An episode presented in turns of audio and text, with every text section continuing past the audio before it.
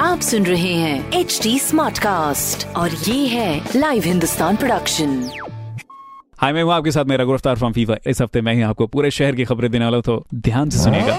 रफ्तार पकड़ते हुए।